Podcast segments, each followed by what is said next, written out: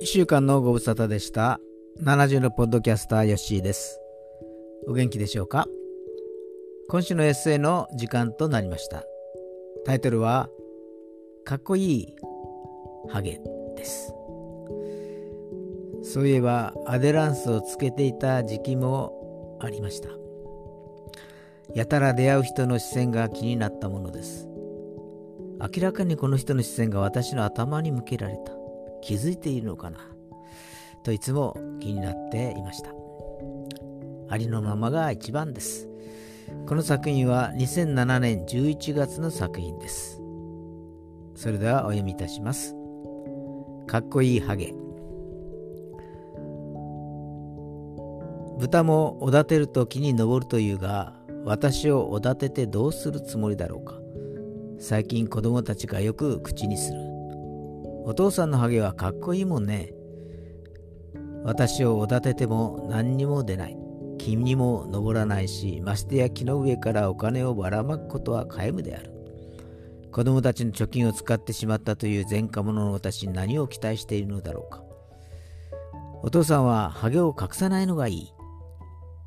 結婚式に行くときには、アデちゃんをつけていくのに。娘の学校の先生が後頭部の薄さを長さでカバーしているのがどうも気に食わないようだ。アランドロンがオールバックで海から火を浴びながら登ってくるシーンに似ていると息子。似てない。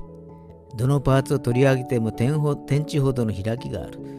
息子がフランス語の勉強のために見ていた太陽がいっぱいにそんなシーンはないはず。お父さんはオールバックにするともっとかっこいいよ。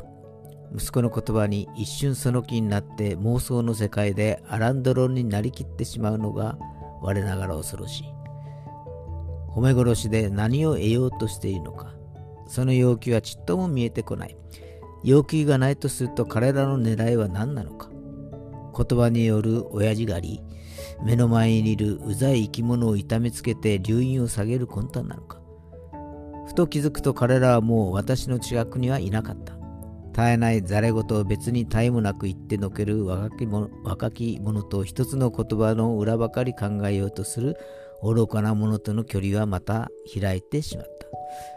ハゲという言葉には少しの抵抗感があるが、かっこいいという言葉を投げかけられたことに感謝しよう。かっこいいハゲ、万歳。文中に出てくるアデちゃんというのはアデランスのカツラをこの時はこう呼んでいたものです。以上です。15年後の今はもっと髪の毛がない状態になってきている。鏡の中では明らかにハゲが拡大しているのに自分の中ではふさふさの気分だ。これもまた楽しからずやです。